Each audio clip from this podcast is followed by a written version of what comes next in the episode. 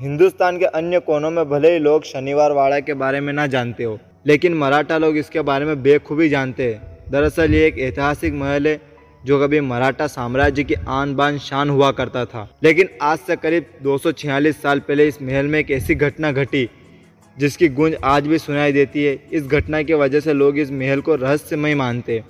तो चलिए जानते हैं शनिवार वाड़ा की रहस्यमय कहानी। जो लोगों को आज भी डराती है। शनिवार वाड़ा महाराष्ट्र के पुणे में स्थित है, जिसका निर्माण मराठा पेशवा साम्राज्य को बुलंदियों पर ले जाने वाले बाजीराव पेशवा ने कराया था। वर्ष 1732 में यह पूरी तरह बनकर तैयार हो गया था। कहा जाता है कि उस समय इसे बनाने में करीब सोलह हज़ार रूपए खर्च हुए थे। तब के समय में यह राशि बहुत थी। उस समय इस महल में करीब एक हज़ार लोग रहते थे। भारत में मौजूद अन्य किलों के मुकाबले शनिवार वाला किला की रहस्यमय कहानी बेहद ही अजीब और गरीब है। स्थानीय लोगों की माने तो उनका कहना है कि अमावस्या की रात एक दर्द भरी गूंज पूरे महल और उसके आसपास जगहों पर सुनाई देती है।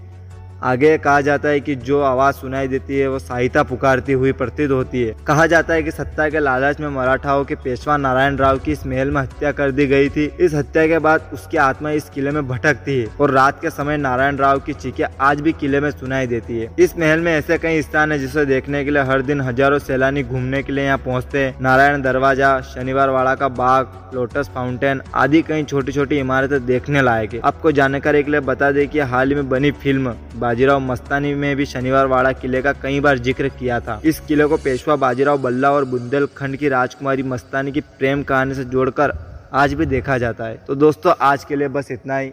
मिलते हैं नेक्स्ट एपिसोड में।